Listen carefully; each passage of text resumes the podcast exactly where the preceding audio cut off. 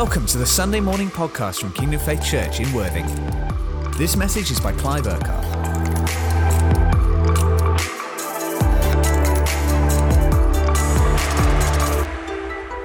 A very, very happy Christmas to every one of you uh, on this joyful, joy filled day as we celebrate the birth of who Jesus is, our Saviour and our Lord.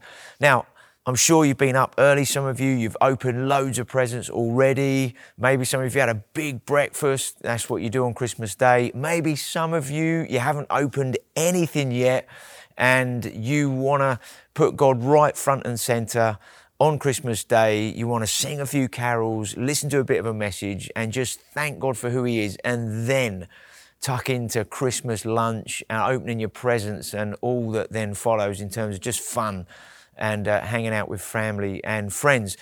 Now, this morning, just want to share with you from a couple of verses in Isaiah 9, verses 6 and 7. These are used a lot at Christmas time, but they are so appropriate and so, so brilliant.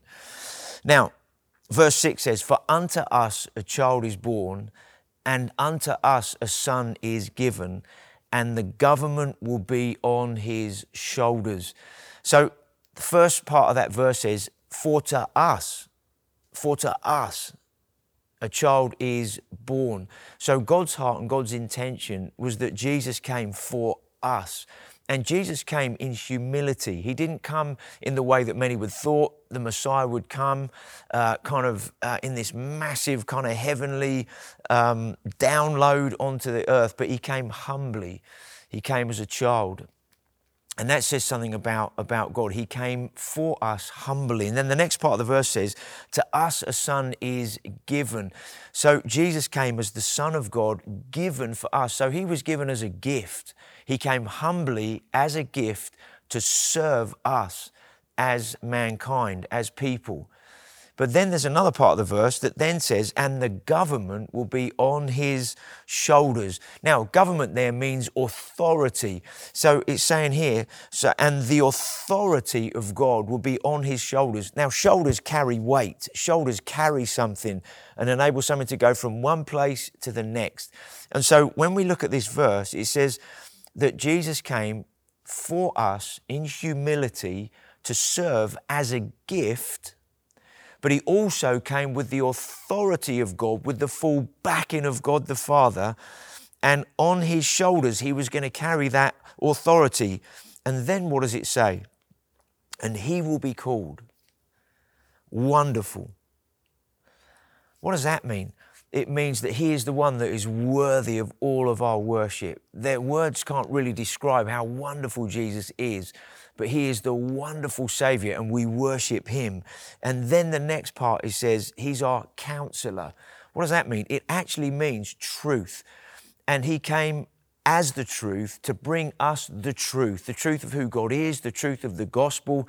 And so we worship the wonderful Savior because He's come as truth into our lives, the gospel and who Jesus is. And then it says, mighty God. What does that mean? There is no rival. He has no rival. He is unshakable. He is unmovable, okay? Then it says, everlasting Father. That's about relationship. It's about connection. He's the everlasting, eternal. He is the unfailing one who loves us. And so we come to the one who's the everlasting Father, then the Prince of peace. What does that mean? Peace there means salvation. He is the Prince of salvation, He's the author of life. And then it says here, of the increase of his government and peace. So, the, the increase of his authority and his peace, his salvation will never, ever end. It will know no end. Uh, these verses are amazing. So, when we bring all of that together on Christmas Day, the joy of our salvation that we are celebrating today. Let's bring it all together and let's summarize it in this way that Jesus has come for us in humility as a gift to serve us, bringing His salvation with the authority and the full backing of God as our wonderful Savior, to worship Him on this joyful day, bringing the truth of who God is into our lives. The mighty one that has no rival, no equal, the everlasting Father. This is the one that we are in relationship with. He is our Father who never fails and will never, ever let us down. And He is our peace, our living rest, our place of salvation in a world that is in turmoil at this time. And of the increase of that authority and His salvation, it will know no end. If you know Jesus today, your life is in His hands.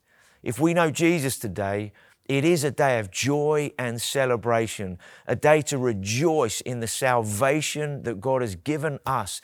He separated us from our past, from our sin, everything that could separate us from Him.